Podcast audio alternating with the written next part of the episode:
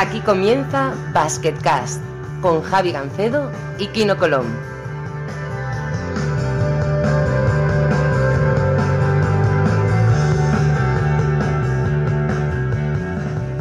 Hola a todos y bienvenidos al último programa de la temporada de BasketCast. Soy Javi Gancedo desde Barcelona, hoy desde Andorra, por fin ya cerca de aquí. Está Kino Colón. Kino, muy buenas. ¿Qué tal? Muy buenas, ¿cómo estamos? ¿Qué tal la vida contemplativa, eh? La verdad es que bien, bueno, preferiría estar jugando playoff o seguir ahí en la pomada, pero bueno, al final no me quejo, puedo ver a la familia, ya sabes, ahora con la niña todos los abuelos me demandan de vente aquí, y nada, me subí unos días a Andorra a ver a mi hermano, a ver a mis padres, y nada, pues contento también de estar por aquí.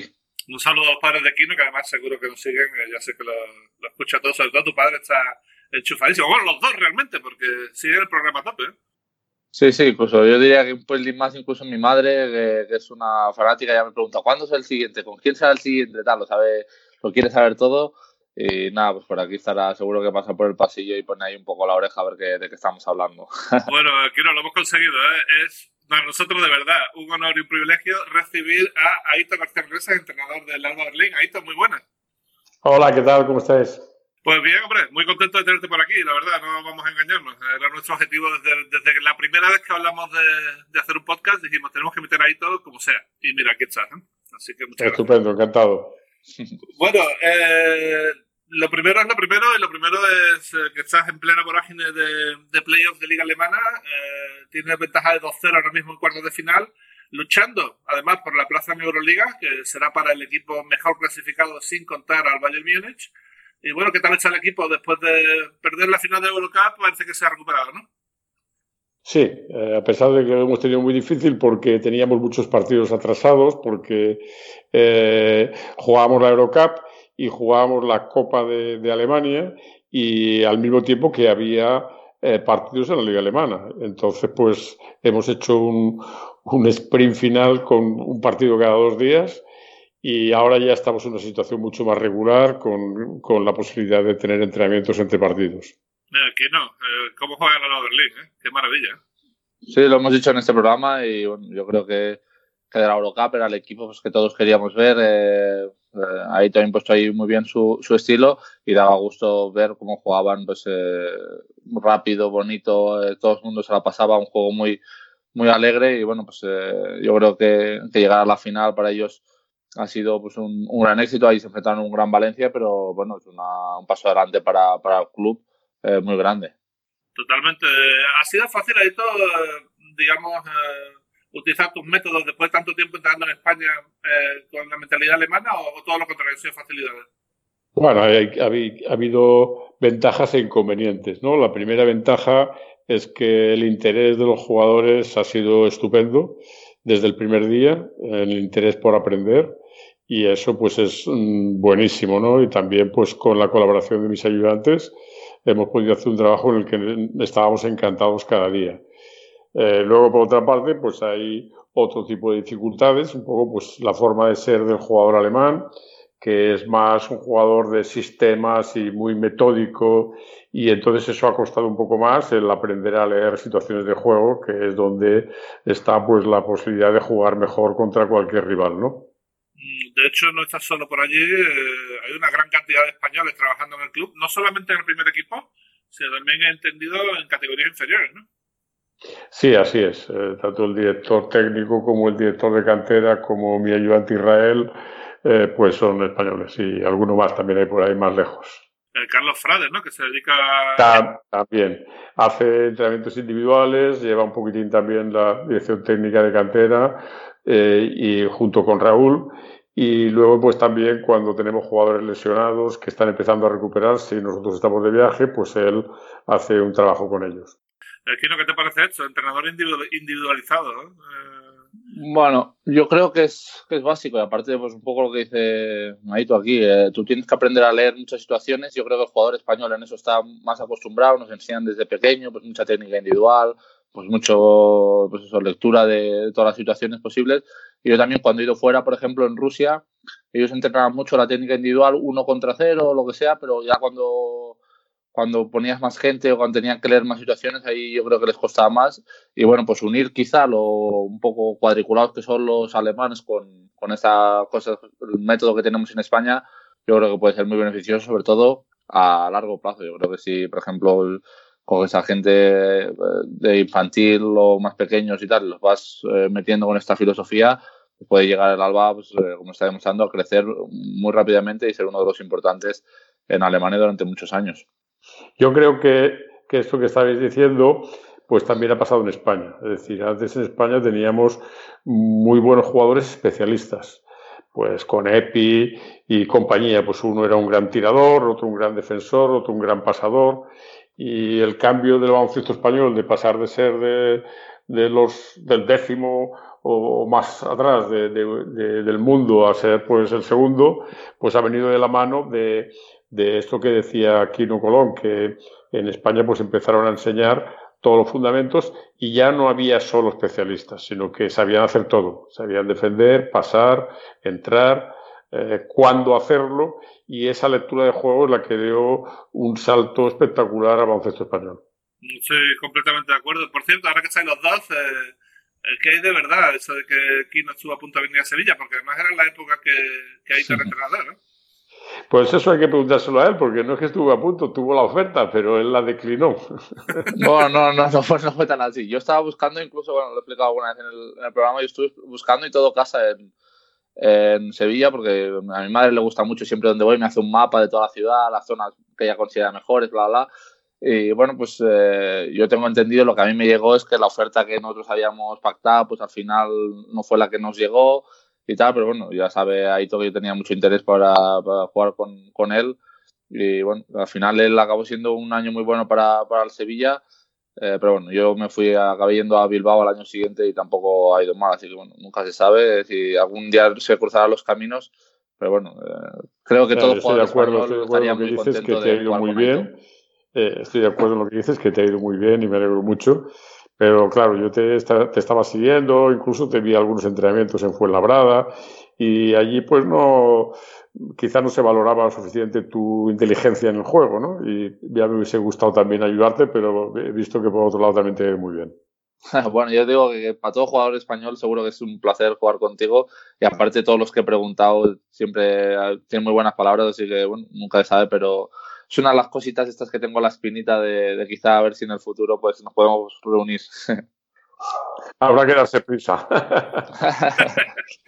a ver si el primero va a decir algo de la Euroliga, y entonces igual podemos hacer un acuerdo ahí entre todos, ¿eh?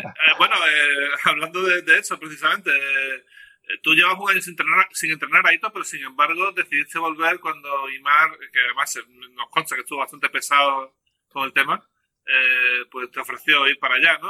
¿Qué te hizo? ¿Lo echas tanto de menos como para volver? ¿O cuál fue el motivo de volver? Sí, como yo digo, ya me he jubilado varias veces, pero me he desjubilado, ¿no?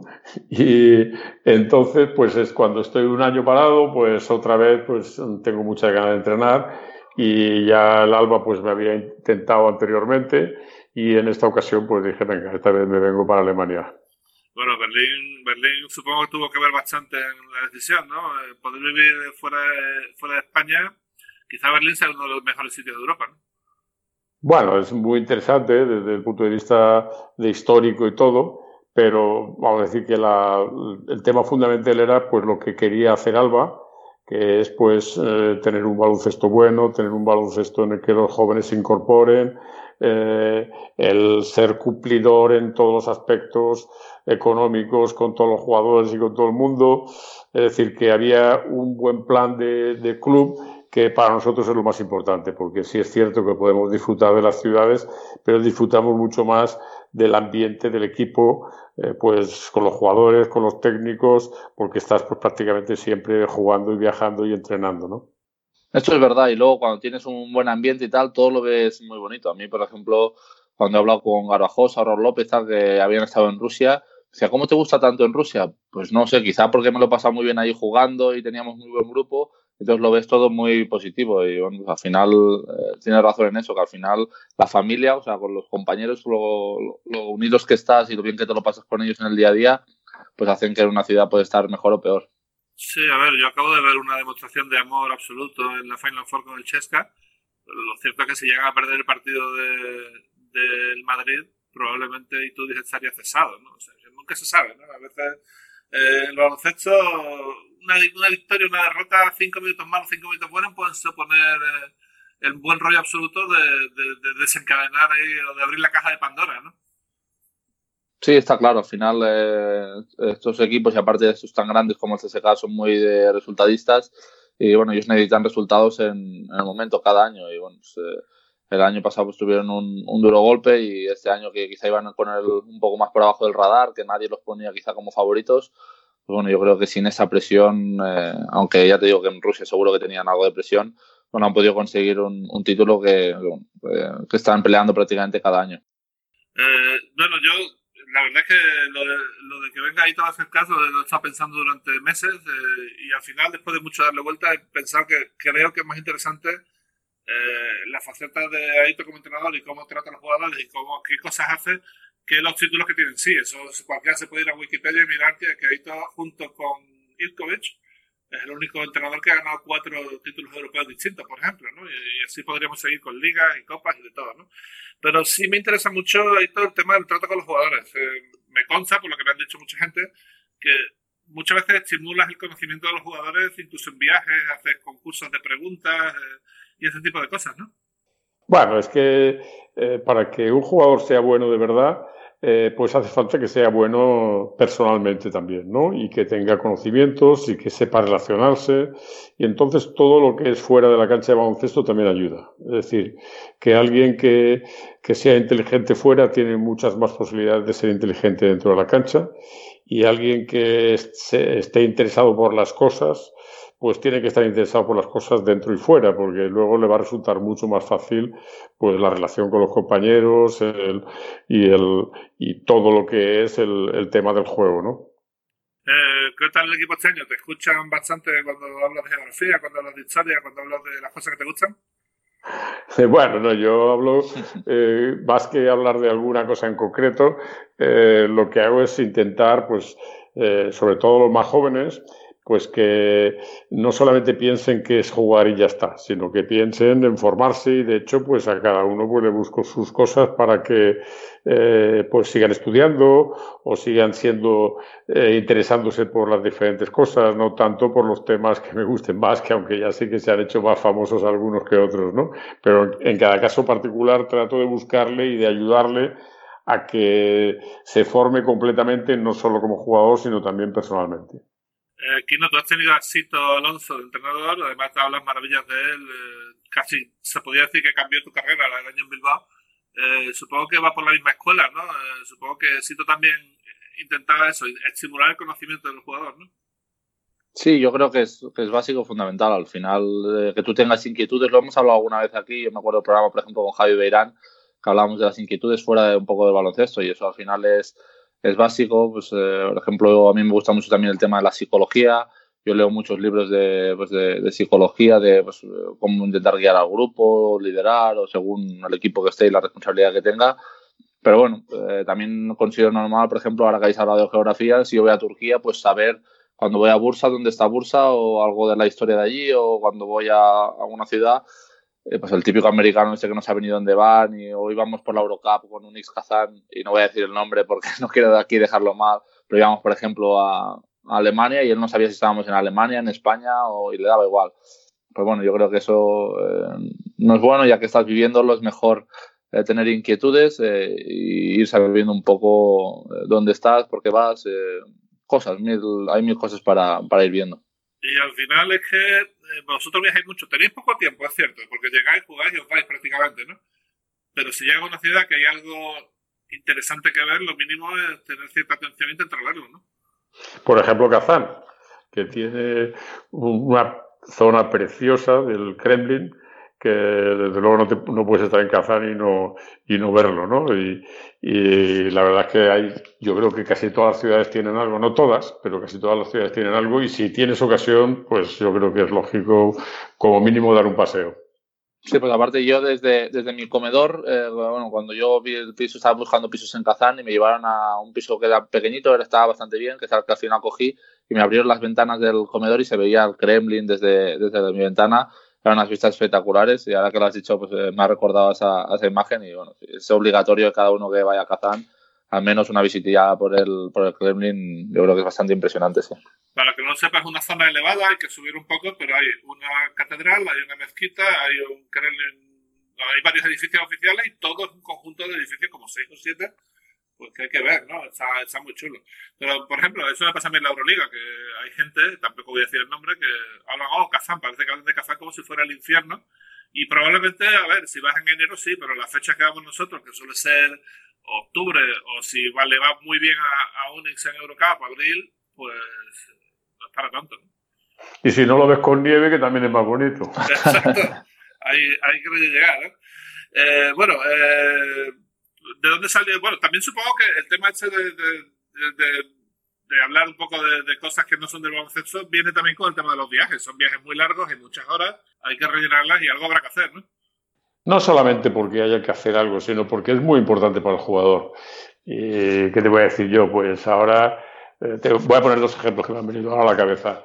Pues un día con Edi Tavares, que por cierto estoy encantado con la progresión que sigue teniendo, pues yo jugaba con él en el aeropuerto a hacer sudokus, que él no sabía lo que era, ¿no? Pues un poco para ayudarle a pensar en más cosas, ¿no? O por ejemplo con Balvin en Sevilla, que aprendió a jugar al ajedrez. Bueno, pues está muy bien porque eso les ayuda a desarrollar su mente, ¿no? Y pues lo mismo con cualquier otro que le puedas ayudar en cualquier sentido, ¿no? Y me parece pues muy importante desde el punto de vista personal, no solamente por el respeto a las personas, pero también desde el punto de vista jugador, no solo para cuando termine su carrera de jugador, sino por ayudarle también en su etapa de jugador a poder ver un poquito más allá. Sí, aparte tú disfrutarías quizá con los rusos, por ejemplo, ahora que has dicho esto del ajedrez, porque me acuerdo hace 2 años teníamos incluso un torneo dentro del equipo de ajedrez. Y me acuerdo que jugaba contra Anton Pokrashov, Voronov, Antipov, y bueno, a los 2 rusos sí que les ganaba, pero Antipov nos metía unas palizas a todos y al final eso nos picaba, nos hacía aprender, jugar entre nosotros. Y tener relación entre vosotros. A propósito de esto, recuerdo también a Xavi Fernández, que no sabía jugar al ajedrez, y cuando se le metía una cosa entre ceja y ceja, pues aprendía, y fue capaz, bueno, cada viaje en avión, en autobús o donde fuese, él estaba pues con Manel Bosch, con quien fuese, jugando para mejorar, que ya eso es una buena cosa, porque sí, hace más equipo, mejorar en todo. Hace más equipo, sí, correcto. Y luego con Lucas Vitoriano hacíamos torneos de sudoku, de a ver quién lo acababa antes, el mismo sudoku, tal, no sé qué, y se picaba y al final acababa poniendo números al azar y siempre perdía.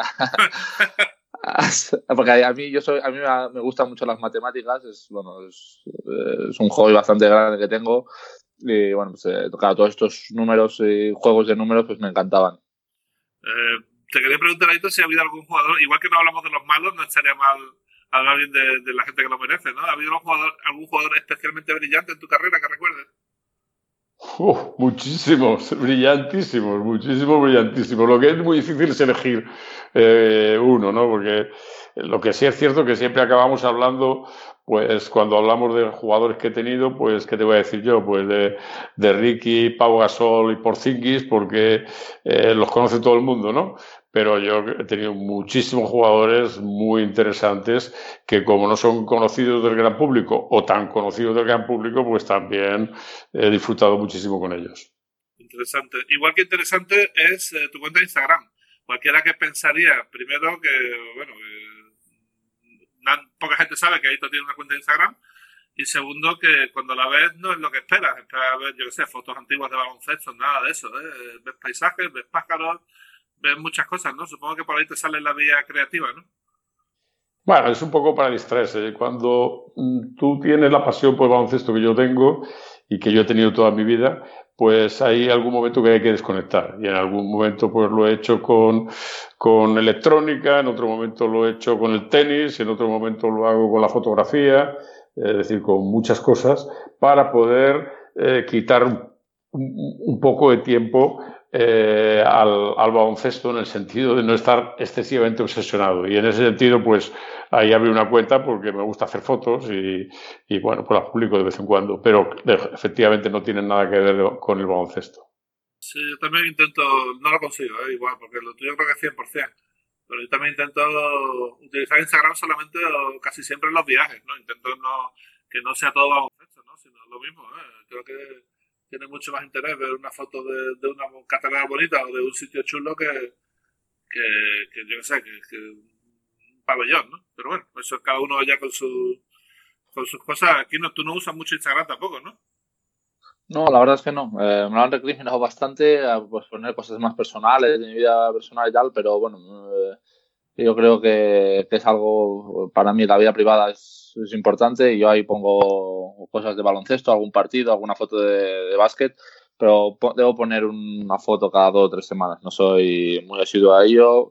Es verdad que lo voy mirando pues para saber noticias o para saber cómo están algunos de mis amigos, porque sí, es muy difícil ir hablando con todos los que tú te llevas bien, entonces bueno, pues vas viendo, pues uno sube una foto, el otro sube un comentario y tal, y pues vas sabiendo cómo están. Pero lo utilizo más como información que como publicidad para mí o como para enseñar lo contento que estoy o lo triste que estoy. No creo que sea de la incumbencia de todo el mundo ni que le interese. Ya, esto pasa también en Twitter. En Twitter hay mucha gente que escribe y aporta mucho, y hay gente que está, digamos, agazapada leyendo lo que dice la gente, ¿no? Y, bueno, cada uno disfruta de las redes sociales como quiera, que al final es de lo que se trata. Aíto, también, el tema de los viajes, tenemos que hablar un poquito. Eres parte activa de una agencia de viajes que se llama Taranna. Supongo que Ferran debe ser uno de tus mejores amigos porque es un tío estupendo, el señor que lleva la agencia. Bueno, eso, te preparan viajes a medida, debe ser un gusto viajar con ellos, ¿no? Sí, la verdad es que sí, y estoy muy contento. Lo que pasa es que lo hago menos veces porque cuando llevas una temporada con tanto viaje, pues el volver a meterte en verano en un viaje largo, pues es un poco cansado. En ese sentido, pues aprovecho para hacerlo pues algún año de estos que tengo que paro de jugar, de entrenar baloncesto, entonces sí que lo utilizo y la verdad es que da gusto el estar bien orientado al respecto. Tabernar son especialistas en viajes a África. No sé si habrás hecho alguno con ellos, creo que sí, por lo que me contaron. Pero, he hecho África, he hecho la India, muy interesante también. Hice en su momento Guatemala, en fin, algunas veces viajo y ellos pues buscan un poco el perfil de lo que te interesa, ¿no? Sí, además puedes juntar las dos pasiones, fotografía y viaje, ¿no? Sí, esto de la fotografía es un poco más últimamente, porque al principio sí que es cierto que hasta yo me revelaba mis propias fotos, pero no era tan activo como ahora, que hago un poco pues, más de fotos y voy siempre pensando en qué encuadre puede ser bonito para cada una de las cosas que veo. Yo estoy intentando convencer a Kino, cuando se retire este Flasmer, de que vayamos a Gabón, que es el país de Flasmer, pero no consigo convencerlo de momento. Bueno, Gabón es algo que él también me ha insistido mucho, es que me llevo muy bien con él y es algo que tengo pendiente. Yo pues, nunca he estado por ahí, por África, y bueno, me gustaría pues, también conocer un poco. Al final es ampliar conocimientos y bueno, ahora he estado hablando con él hace 2 o 3 días, que a ver si quedábamos este verano, pero yo creo que lo dejaremos para el verano que viene. Pero bueno, no sabía que tú te querías apuntar aquí a Gabón. Yo sí, voy vosotros, yo voy, claro, o sea, si allí Steph debe ser el rey, vamos, se tiene que ser una cosa tremenda. Sí, aparte yo creo que está haciendo cosas muy interesantes, pues está intentando ayudar pues, a los chiquillos que no tienen pues, muchas posibilidades de ir creciendo con la facilidad que nosotros hemos tenido, y bueno, pues les está ayudando con escuelas de baloncesto también, con ropa, y bueno, pues él está bastante concienciado, y el año pasado hablamos bastante de ello, y bueno, me parece muy interesante que él pues, se humanice con ello y que intente ayudar al máximo de personas posible. Yo creo que es un gesto muy bonito. Yo tengo una pregunta, para que se vea un poco lo que hago con los jugadores y tal. ¿Sabes, Kino, lo que significa Gabón en euskera? O lo sabía seguro porque estuve allí y Gabón, aparte me decían Gabón, bombón, que es como adiós, ¿no? ¿Puede ser? Buenas noches. Buenas noches, sí. Es que sabía que era algo así porque mi mujer en plan broma me decía Gabón, bombón. Muy bien. Aprendí poco, me costó bastante. Por ejemplo, en Rusia sí que intenté pues aprender un pelín más y, bueno, al final, claro, con 3 años aprendes cosas. Y, por ejemplo, en Turquía, ahí yo lo dije aquí en el programa, que ha sido un desastre, que no he dado pie con bola. ¿Tú ya has aprendido algo de alemán o qué? Muy poquito, porque ya pues nos comunicamos en inglés, lógicamente, en los equipos siempre, y el alemán pues es muy duro, sobre todo de poder entender por la pronunciación tan cerrada que tienen, ¿no? Claro. Lo que sí debo decir, y además lo sé porque veo las entrevistas post partido cada vez, es que Aíto ha mejorado su inglés muchísimo en los últimos 2 años, quizá por necesidad, quizá por habilidad, porque ha estudiado, pero el caso es que eso es un hecho, vaya, estás hablando mejor inglés que nunca, vaya. Hombre, la verdad es que yo solamente estudié inglés en el colegio y lo que pasa es que últimamente al usarlo tanto pues siempre pues, vas refrescando un poco, pero tampoco es que estudie, ¿eh? Está bien, no, si al final es hablar, es utilizarlo. Es, sí, es la práctica. Yo cuando llegué a Rusia me pasó un poco igual, la primera entrevista que hice en inglés, me acuerdo que estaba sudando la gota gorda y no hacía tanta calor. Y luego, bueno, pues con el tiempo ya te vas soltando, vas teniendo menos miedo a equivocarte y, bueno, pues al final lo acabas dominando o al menos utilizando para hablar sin problema. Bueno, otra cosa que caracteriza a Aíto, obviamente, y esto lo sabe todo el mundo, es que apuesta por jugadores jóvenes. Lo que él dice, hay muchos más de los que voy a decir yo, pero la lista de superestrellas es grande, entre Pau Gasol, Juan Carlos Navarro, Ricky Rubio, Rudy Fernández, Edi Tavares, Kristaps Porzingis. Bueno, es una lista de jugadores y además seguro que en tus años en Cotonificio y antiguamente en el Juventud también habrá salido alguno, no sé si Andrés Jiménez también está en tu lista, por supuesto, o sea que, bueno, no todo el mundo hace esto y no entiendo por qué, la temporada es larga, hay partidos muy largos, hay partidos que se rompen muy pronto, pero al final muy pocos entrenadores sois los capaces de jugar 20 a 25 minutos con un jugador joven, ¿por qué crees que es? Yo creo que, vamos a ver, lo primero es que los jugadores lo merezcan. Y eso, pues ya te puedo garantizar que ha sido así. No es porque yo quiera que juegue un joven, sino porque el joven lo merece. Lo que es cierto es que en algunos equipos, pues los veteranos tienen mucha influencia y no todos los entrenadores son capaces de decir, bueno, pues ahora debería jugar un joven y siento a uno que tiene más influencia dentro del club. Y yo creo que ese puede ser algunas veces el problema. Pero luego también he coincidido en equipos donde, pues ya sea el Juventud o ya sea aquí mismo, pues que tienen una buena cantera, entonces pues es muy importante el Barça, pues eso ha sido muy importante porque tienes jóvenes que valen y entonces si valen, pues juegan. No, parece fácil, pero... Fácil, ¿eh? Así fácil, parece. Ya, pero al final, Kino, tú lo habrás visto, hay mucha gente muy amarrategui que a pesar de tener todo a favor, a mí lo que me quema la sangre son esos partidos que sabes que tu equipo va a ganar sí o sí, que se rompen pronto y que sin embargo terminan los veteranos jugando todos 25 o 30 minutos, no lo entiendo. Yo creo que eso es un poco, tendrá su interés, pero para mí es menos importante. Yo recuerdo, por ejemplo, un jugador que tuve en el Cotonificio, que se llama Agustín Cuesta, que le saqué un día 2 segundos en Manresa. Y él estaba muy contento, pues porque teníamos que tirar a fallar el último tiro libre y él saltaba muy bien al rebote de ataque. Entonces muchas veces me decía, pues me ha gustado más estos 2 segundos que los primeros minutos que me ponías cuando estaba partido decidido, tanto ganado como perdido. Quiere decir que lo más importante no es en los minutos de la basura, vamos a decir, sino cuando es importante para tu equipo y él es capaz de ayudar. Y esa es un poco la línea que ha habido con muchos jugadores de estos que han progresado muchísimo empezando muy jóvenes, ¿no? No entiendo. También tienes vocación de traer o de fichar a americanos que suelen ayudar mucho al grupo. Luke Sigma es el último de otra lista bastante larga. Que podía empezar con Maria Jackson, podía estar con todo lo que tú en Juventud. No sé si Reggie Johnson llegó a estar antes que tú, creo que no. Pero no fue.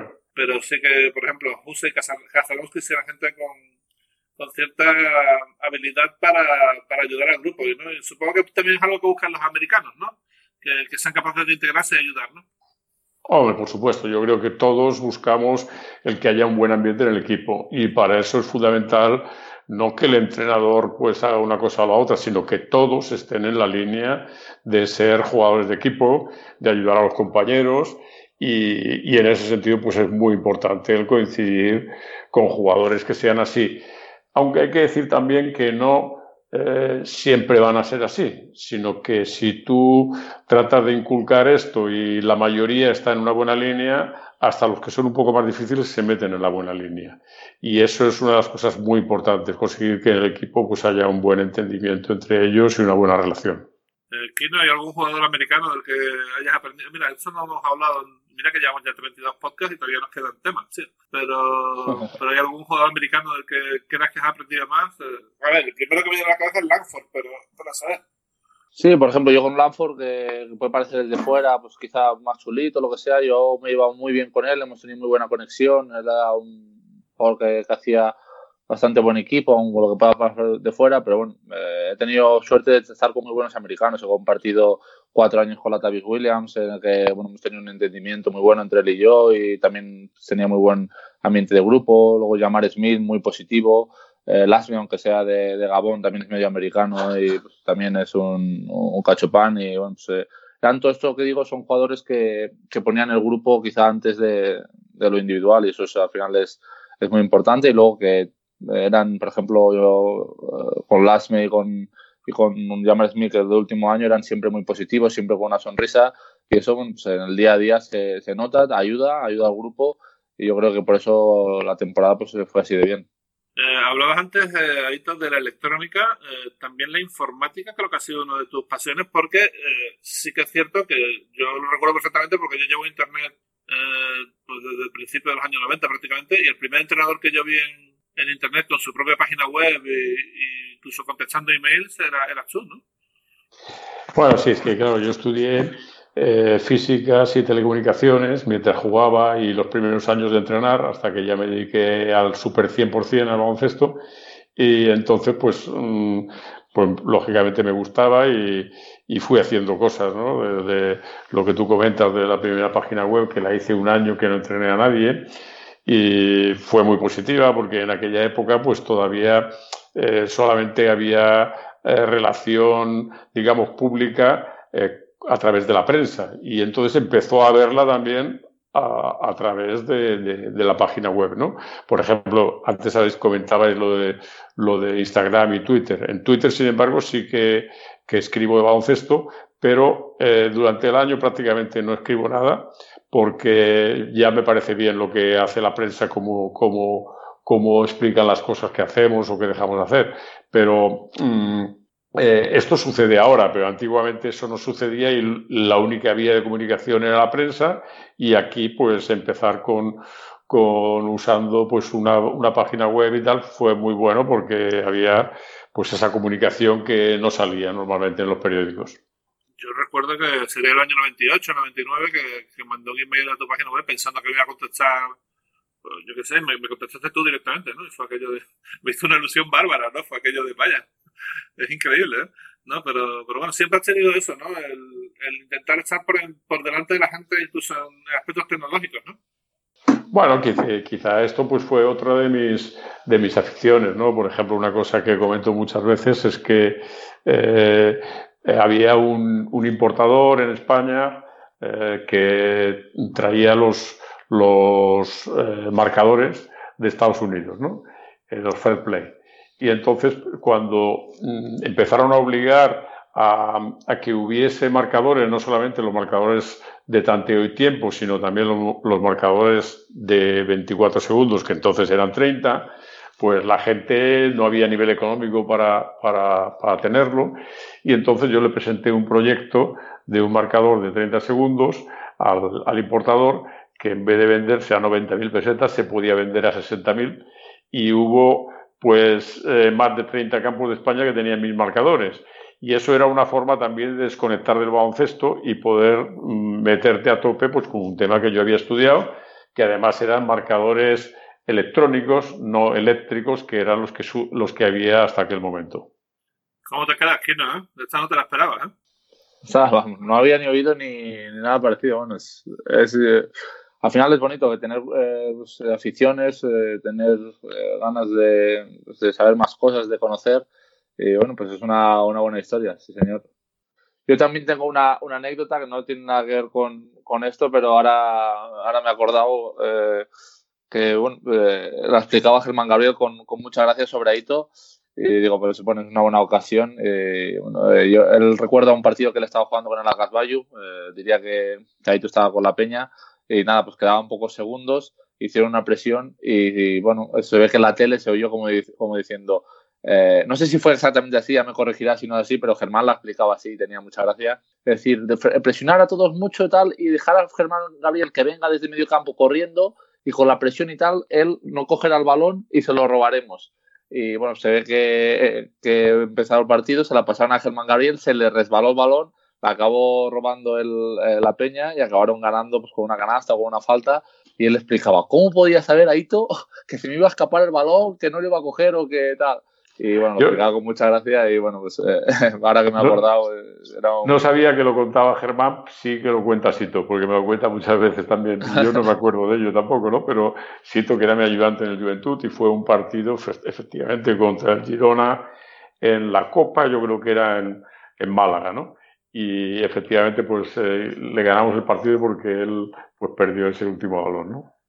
Tiene también fama de ser muy claro los tiempos muertos. Yo recuerdo una final de Copa, o una semifinal de Copa, creo que era, que ibais ganando por poco y pediste un tiempo muerto y dices, vamos a sacar el centro, vamos a hacer tal y tal para recibir el balón, pero vamos a mandar a Archibald al otro lado del campo. Si os complicáis la vida, no seáis tontos, tirar la pelota a Archibald y ya está, que estará solo. Y efectivamente fue lo que pasó, intentaron jugar, pero no salía y al final la pelota fue a Archibald y Archibald pues ya se la devolvió al base, ¿no? Supongo que ser muy claro en los tiempos muertos y hablar con mucha paciencia es clave, ¿no? Yo creo que en esta anécdota, que no la recuerdo si fue así, igual te equivocas y era con otro jugador. Y era porque hubo un momento en que en el reglamento de baloncesto mal aplicado, pues las faltas antideportivas intencionadas, que llamaban entonces, no las pitaban. Y entonces, pues yo tenía un jugador, claro que me acuerdo el nombre, le conozco perfectamente, pero ya sabes que ahora ya voy teniendo un poco de Alzheimer. Era Andy Betts. Y Andy Betts, pues iban los griegos, los panathinaikos, y le hacían falta personal porque sabían que para remontar, como él no tiraba muy bien los tiros libres, pues tenían más posibilidades de hacer falta personal intencionada, que no pitaban como intencionada, con lo cual terminaban el rebote y ellos atacaban y podían meter. Y entonces la siguiente vez que me pasó, pues sacábamos de medio campo y le dije a Andy Betts que se pusiese en la esquina defensiva de nuestra, de tal forma que él estaba allí solo, mientras que los otros tres jugadores pues estaban intentando recibir sobre medio campo o en el campo de ataque, para evitar que pudiesen hacer una falta antideportiva que luego no era señalada como tal. Entiendo, pues probablemente serían diversos. Otra cosa, esto me lo contaste allí en Berlín y tengo que sacarlo aquí en el podcast, que es el tema de la jugada que utilizabas en Cotonificio y que has recuperado en Alba Berlín. Esto es maravilloso, esto de poder utilizar ideas que tuviste hace 45 años es total, ¿no? Bueno, en este caso yo la copié, porque cuando yo era entrenador ayudante de Ignacio Pinedo en la selección junior, pues... fui una vez con Juanjo Moreno, que es un jesuita de Durango, que era entrenador de baloncesto del Tabiraco Durango y que llevaba la selección española juvenil, que jugábamos pues la FISEC, que era un campeonato de Europa muy típico de países que eran católicos, ¿no? Y entonces yo fui de ayudante suyo y él hacía esa jugada de banda. Y desde entonces me la apropié, y esto ya pues hace muchísimos años, la he seguido haciendo y sigue dando resultados. Bueno, maravilloso. Pero bueno, ¿intentas innovar en jugadas o utilizas muchas que te funcionan desde hace años? Bueno, yo creo que hay que adaptarse un poco a las características de los jugadores que tengas, ¿no? Pero en este caso particular, pues ha coincidido que he tenido buenos jugadores para poder desarrollar este movimiento. Bueno, no sé si queréis que hablemos un poquito de la Final Four, Kino. Habéis visto los partidos todos, pero creo que no hay duda de que CSKA fue el mejor equipo y punto, ¿no? Bueno, el año pasado pues yo creo que ganaban de 10 y quedaba poco y acabaron perdiendo con con Madrid, le remontaron y este año pues pasó un poco a la inversa. Pintaba que el Madrid tenía el partido más o menos controlado, pero que se casi iba acercando. Y bueno, yo creo que al final hay un triple clave de Colo, que no sé si Taylor intenta pasar por detrás o es que hacen un cambio y Randolph no está lo suficientemente arriba. Y bueno, pues dejar a un jugador así pues con este espacio suele ser problemático. Y bueno, en este caso de Colo metió ese triple, yo creo que fue clave para el devenir del partido. Y bueno, al final estos partidos tan grandes se definen en detalles pequeños y pues esta vez el CSKA pues, estuvo más acertado. Y luego en la final yo creo que también lo controlaron ante un Efes Pilsen que yo creo que igual que Alba Berlín es el que mejor jugaba o el que más gustó daba verlo en Eurocup. Yo creo que este año el Efes ha jugado a muy buen nivel y bueno, era muy bonito verlos en toda la Euroliga. Así que bueno, pasar yo creo que del último penúltimo a la final es algo bastante meritorio. Yo creo que el Madrid tuvo un poco de mala suerte porque pues en el penúltimo ataque Randolph jugó uno contra uno en el poste bajo, la falló por poco, palmeó, se le fue por poco y luego efectivamente creo que ahí da la sensación, visto desde fuera, que habían decidido, ya que no estaba jugando ni a John ni Eddie, sí, pues cambiar, ¿no? Sí. Y fíjate, un jugador inteligente como Randolph, en este caso se quedó demasiado atrás y no hizo el cambio a tiempo. Pero yo no sé nada de lo que pasó, pero daba la sensación por el gesto de que no se había acordado y estaba demasiado atrás, que dejar tirar a De Colo, pues ya firmar tu sentencia de muerte, ¿no? Y luego en la final, pues aparte de que es cierto que el Efes ha jugado a un gran nivel, cuando te enfrentas a un equipo que te mete el 64% de triples, pero no por un jugador, sino por 4 jugadores diferentes, es casi imposible ganarles. Sí, a pesar de que Larkin hizo todo lo posible, 59 puntos en la Final Four, no se veía algo así desde la época de Nico Gallis prácticamente, ¿no? O sea, estuvo muy, muy bien, pero claro, fue un poquito, al final, sobre todo el partido final fue casi uno contra muchos, ¿no? La verdad es que el Larkin me ha impresionado, ya me impresionó en Vitoria, pero aquí todavía más, porque no solamente es un jugador que las mete de fuera, sino que es un jugador que penetra con una fuerza enorme, tanto para terminar como para dar asistencias.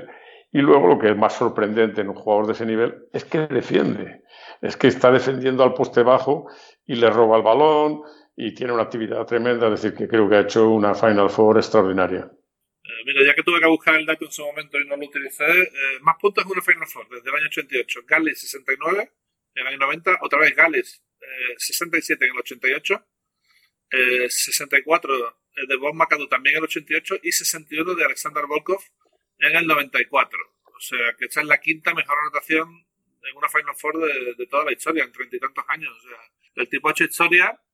Lo que pasa es que no ha podido rematar, ¿no?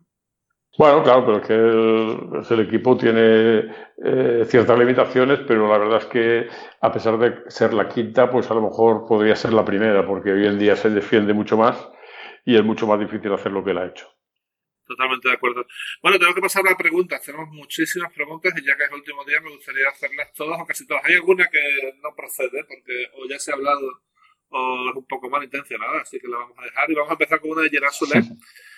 Dice, claro, Berlín, has conseguido romper la tendencia del baloncesto actual y has apostado por jóvenes talentos como Matisek o Wagner. ¿Cómo conseguir romper esa tendencia a nivel europeo? ¿Se ha dejado de apostar por cantera en clubes o que se exige mucho a nivel competitivo? Bueno, yo creo que lo que te he explicado antes, que realmente para mí no hay diferencia. Es decir, si un jugador vale, pues juega, tenga la edad que tenga, ¿no? Y eso además es perfectamente aceptado por el resto del equipo, porque pues le consideran uno más y si lo hace bien, pues va a jugar y ya está, no hay más problema. Más cosas. Joaquín Díaz hace 2 preguntas, vamos a hacer solo la segunda porque la primera está más o menos contestada. ¿Nunca te tentaron para un puesto directivo en la federación antes de ser nombrado seleccionador? No, nunca. Ah, bueno, tengo que recordar, ahora empiezo a recordar que hubo unas elecciones en que alguno que no ganó las elecciones pues me quería llevar, no me acuerdo, algo parecido a esto que estás explicando, pero realmente como presidente de la federación pues no, nunca me han tentado en ese sentido. mejor. Yo, a mí me gusta verte entrenar y lo de 2008 fue algo sublime. No hemos hablado prácticamente de la selección española de 2008, pero quizás sea el mejor equipo al que has entrenado y quizás sea la mejor selección europea casi junto con la Yugoslavia de Kupkoc, Raja, etcétera. Debe ser el mejor equipo europeo de todos los tiempos, ¿no? La verdad es que estuve encantado de entrenarlos. Además tenía la ventaja de que 5 jugadores habían sido jugadores míos, o eran, como eran Ricky, Rudy, pero luego estaba Pau, estaba Mumbrú. Es decir, que esto resultaba un poco menos difícil el hacer el estilo de baloncesto que quería implantar. Y siempre he comentado que el progreso que tuvo el equipo en un mes pues fue mayor que el que conseguía tener en un año en otro equipo, ¿no?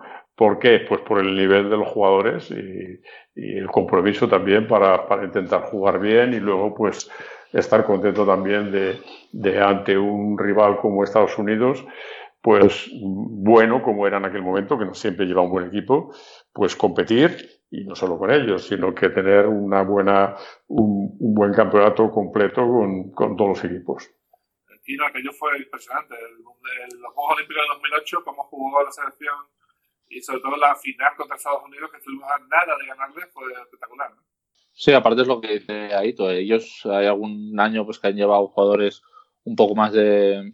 No quiero decir segundo nivel, porque siguen siendo muy buenos jugadores, pero bueno, no los top. Ya este año me acuerdo que estaba pues Kobe Bryant, LeBron James, Howard, bueno, el famoso mate de Rudy. Bueno, pues España jugó, también es verdad que estuvo muy bien entrenado y tenía muy buen equipo, pero jugaron a muy buen nivel y la final yo creo que es la vez que nos hemos visto quizá más cerca de ganar esta, y yo creo que fue 2 o 3 años más tarde.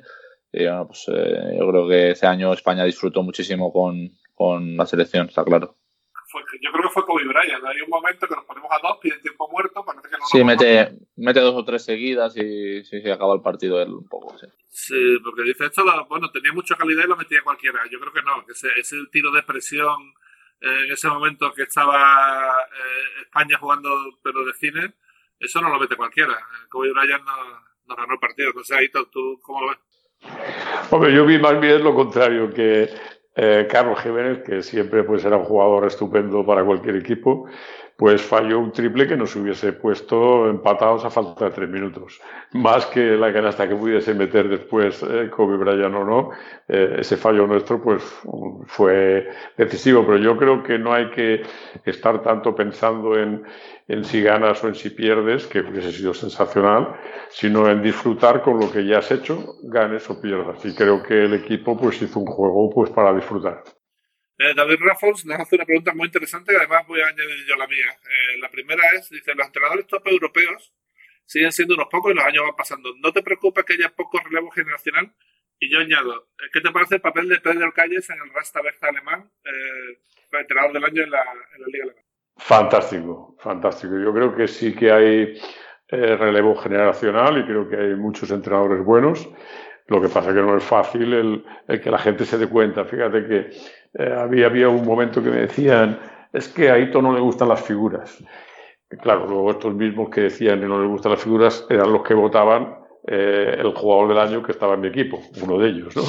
Pero sí que es cierto que el gran público les es más difícil darse cuenta con alguien que empieza, que es ya realmente bueno. Cuando alguien lo ha demostrado durante muchos años, entonces se le reconoce mucho más. Y en este caso, pues, es muy bueno que en Alemania, pues, se han dado cuenta que Pedro Calles, que yo no tenía el gusto de conocer, aunque le había visto en alguna ocasión, pero no le recordaba en España, pues está haciendo un trabajo magnífico. Y estoy encantado con que le hayan concedido ese título de mejor entrenador del año en Alemania. Lo tuvimos en BasketCast, lo invitamos sin conocerlo. Creo que es la única persona que hemos invitado que no conocíamos ni Kino ni yo. Y estuvo muy amable con nosotros. Y no solo eso, sino que se declaró aitista del séptimo día. Gran discípulo tuyo. Nah, ya sé que dice cosas como que tiene la suerte de preparar los partidos viendo los nuestros y pues va aprendiendo cosas. Bueno, pues un poco como aprendemos todos de todos, ¿no? Estoy de acuerdo. Jesús Alfonso dice, para Aíto, ¿qué le depara el futuro a Stefan Peno? ¿Llegará al nivel necesario para jugar en el Barça? Y luego dice también, ¿por qué hay pocos equipos que apuesten por un baloncesto ofensivo como el que usted nos ofrece? Bueno, yo creo que Estefan pues es un jugador muy inteligente, que tiene un problema que ahora está trabajando muy bien, ahora que todavía no puede correr a tope, pero está trabajando muy bien y consiguiendo invertir la tendencia de tener un buen tiro, porque en el resto de facetas del juego, penetrando, leyendo el juego, pasando, incluso defendiendo también, pues lo hace muy bien, y este es su talón de Aquiles y lo tiene que seguir mejorando. Y en cuanto a lo del baloncesto ofensivo, pues me gusta mucho, porque yo creo que lo que hay que hacer es intentar ese tipo de juego, un juego bonito, alegre, rápido, pero no solamente en ataque, sino también en defensa, que también puede ser bonita la defensa. Entiendo, aquí hay una para mí, dicen, para Javi, ¿cómo te tomas que cada vez que hay un partido de Euroliga y hay un arbitraje polémico, te vaya la gente a Twitter quejándose como si hubieras hecho tú el que hayas pitado 40 faltas? Muy buena pregunta. Hay veces que ni lo leo, hay veces que entro al trapo y hay veces, como últimamente, que me lo tomo en plan sarcástico.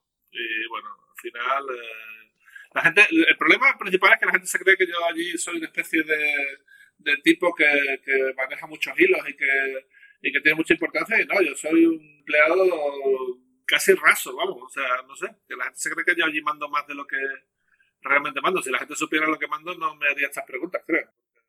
Es que nos gusta alargar. Supongo, no sé, ¿no? Pero bueno, es deporte nacional aquí criticar o ir a por alguien, sí. Totalmente. Bueno, esta es para los dos. Bueno, más bien para Aíto, pero con Kino involucrado. Si Aíto fuera el seleccionador nacional, llevaría a Kino al Mundial por su trabajo en las ventanas. Y también dice que ojalá juegue al Mundial Kino.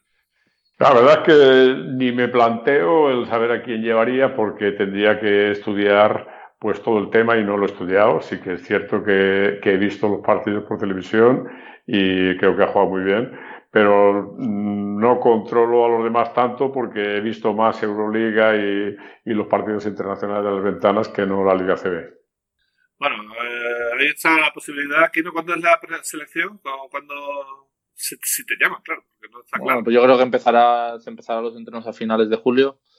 Y bueno, pues yo ya he tenido ahora 10 o 12 días de vacaciones, un poco que para descansar cuerpo y mente, y al lunes ya empiezo con el preparador físico que tengo en Lleida, y bueno, pues a intentar prepararme para llegar ahí lo mejor posible, vamos, a tope. Vale, yo me imagino que a la preselección irás. Yo no sé si irás a la lista de 12, que yo creo que también, pero hombre, digo, yo que ya habré habido algún contacto de decirte, bueno, tal día tienes que estar en tal sitio, ¿no? Hasta que nos haga la lista, yo chitón. Vale, bien dicho. Bien toreado. Bueno, Álvaro nos pregunta, dice, después de haber entrenado tantos y tantos jugadores, para Aíto, ¿cuál de todos ellos te ha sorprendido más en el plan técnico individual, colectivo, físico y humano? Imposible hacer una selección, porque he tenido tantos tan buenos desde... fíjate, te voy a contar así un poquitín por encima.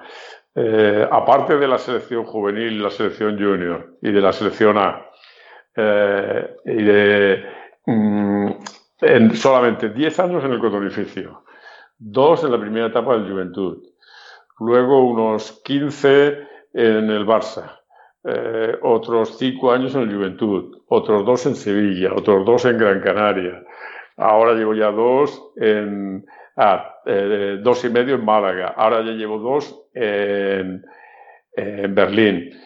Imposible que pueda decir. Creo que ha habido tantos tan buenos y con los que he disfrutado muchísimo que es imposible que pueda elegir uno solamente. Hombre, a mí me cuesta un poco recordar a algún jugador de ya mis inicios de ACB, y eso que son 12 o 13 años, con lo tuyo es imposible, vamos, tiene que ser. Yo claro, yo estoy condicionado, pero claro, para mí el número uno de la lista es Porzingis, claro, pero ¿qué voy a decir yo? Ya se sabe para dónde tira uno. Aquí también... Con Porzingis sucedió algo parecido a lo que sucedió con Pau Gasol. Es decir, Pau Gasol fue a la selección española junior cuando quedaron campeones del mundo en Lisboa y él no era de los 5, 6, 7 jugadores mejores del equipo para... es decir, que jugaba de octavo jugador o noveno jugador. Entonces, al año siguiente, en el Barça, el 50% de la temporada fue titular y el Barça quedó campeón de Liga. Y él empezó jugando de 3. Y empezó jugando de 3 porque no tenía físico para jugar interior. Y entonces pues era capaz de jugar incluso de base en el contraataque, y era capaz de defender a Alberto Herreros, que era el mejor encestador español del momento. Y bueno, pues ahí empezó, luego ya evolucionó hacia el 4 y luego pues ha evolucionado hacia el 5. Y en el caso de Porzingis fue un poco parecido.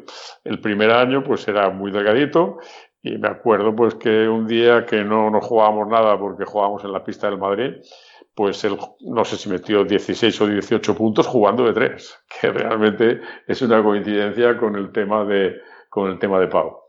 Sí, sí, me acuerdo perfectamente de ese partido, toda la prensa madrileña. Aquel día fue cuando se destapó. Ya había tenido partidos buenos, pero al hacerlo en Madrid ya fue cuando ya se puso el foco en Porzingis y a partir de ahí ya no se ha quitado. Otra pregunta, no sé si dicen que cuáles son los jugadores más prometedores que esperaban pudiesen llegar a ser importantes y no llegaron. A mí a bote pronto se me ocurre Oliver Fuentes, que era un jugador que yo creía que iba a ser pues, grandísimas contas y se quedó en el camino, ¿no? Bueno, tienes razón. Yo creo que Oliver Fuentes tenía un gran talento y quizá en aquel momento que era joven, pues a lo mejor su cabeza no le acompañaba en ser más maduro, ¿no? Pero realmente le veía jugar. Me acuerdo haberle visto jugar en el Campeonato de España Junior en Ribarroja, en un pueblo de Valencia, y fue un espectáculo absoluto. Y luego, sin embargo, pues le pasaban cosas, pues por ejemplo, pues íbamos a jugar, una Final Four y en el trayecto de 20 minutos se dormían al autocar. Entonces, esto le pasaba porque ha madurado más tarde. Y yo ahora le conozco y es encantador. Entonces también lo era, pero no tenía esa cabeza que le hubiese hecho triunfar con seguridad. Entiendo. Bueno, aquí, Gabriel, tiene una pregunta para cada uno. La de Kino es si jugaste con la selección de Andorra mini o infantil un torneo que había en Luxemburgo una vez. Porque si es así, él entrenaba en uno de los equipos y jugaba uno contra el otro. Bueno, más que la selección, yo lo llevábamos al equipo de Andorra, pero que luego venía a ser lo mismo, porque claro, aquí en Andorra no tienes como para elegir entre 5 o 6 equipos. Aquí pues los que éramos del equipo pues luego iban a la selección o lo que fuera. Y sí que fui a este torneo de Luxemburgo, fui 3 años, si no recuerdo mal, y un par de veces quedamos subcampeones, que para nuestro país, para la Andorra era bastante importante, y otro año sí que estuvimos peor, pero bueno, ya hace tanto tiempo que no me acuerdo, debía tener, pues, ya te digo, 11 o 12 años. Ernesto le pregunta a Aíto, que como emigrado en el mismo país que Aíto, él también está en Alemania, ¿qué cosas te ha ofrecido Berlín o Alemania que no tenías en Madrid, Barcelona, Andalucía y Canarias? ¿Y qué es lo que más echas de menos de España? Bueno, lo que más hecho de menos de España es la luz en invierno, porque aquí amanece a las 9 de la mañana y a las 3 ya es de noche. Y además, pues durante esas horas, pues poca luz puede ver porque está muy nublado. Pero el resto del tiempo está muy bien y no hay ningún problema. Al revés, ahora tenemos más horas de luz que en España y eso pues echa un poco de menos, ¿no? Pero en general lo que digo, el proyecto de Alba pues me gusta y creo que los proyectos que pueda haber en España, pues les hace falta a algunos de ellos, pues el tener una mayor solidez, porque ya no es época de estar incumpliendo, que afortunadamente pues va desapareciendo bastante el baloncesto español, pero me gustaría que siguiese desapareciendo y no hubiese pues esos clubs con deudas casi perpetuas, ¿no? Hay 2 preguntas más. La primera, de Teobald Phillips, dice, el baloncesto ha cambiado, pero a nivel técnico entiendo que es relativamente más fácil reciclarse y mantenerse actualizado. Pero ¿cómo se actualiza la gestión de personas? La sociedad y los jóvenes de ahora son muy distintos a los de tus inicios. ¿Cómo se maneja esto? Bueno, yo ahí siempre recuerdo, pues una cosa que siempre decía era que cuando venía una tía tuya que te veía cada año una vez o algo así, o cada varios meses, te decía, uy, ¿cómo has crecido? Y tú pensabas, bueno, esta tía mía dice cómo he crecido, si estoy igual. ¿Por qué? Pues porque tú te vas viendo todos los días y no te das cuenta que estás creciendo. Pues aquí es lo mismo. Tú estás viviendo todos los días y si te tienes que parar a ver cómo era la gente hace 50 años, pues efectivamente sería muy diferente. Pero como tú estás haciendo la traslación diaria, pues te vas adaptando perfectamente a la nueva forma de ser de los jugadores y tratar de ayudarles en lo que necesitan, no en lo que necesitaban los de hace 20 años. Y la última pregunta de la temporada, además, es de Felibata, que ha hecho muchas preguntas durante la temporada y creo que merece la última de todas. Además, es muy graciosa. Es para Aíto, ¿qué le ha hecho más ilusión? ¿Hacer debutar a un juvenil con el primer equipo? ¿Entrenar en una final olímpica? ¿O salir de la gran familia y uno más como actor? No, lo de la gran familia y uno más, o la familia y uno más, lo pasamos muy bien. Éramos un grupo, la mayoría de los estudiantes, claro, que la familia pues se jugaba, la gran familia esta se jugaba al baloncesto y hacíamos un partido, y entonces lo pasamos muy bien porque aparte del tema de baloncesto pues nos reímos muchísimo colaborando, y encima cobramos y todo, ¿no? Y eso lo pasamos muy bien. Y luego además pues cuando la primera vez que la vimos en el cine pues ya pues fue increíble, ¿no?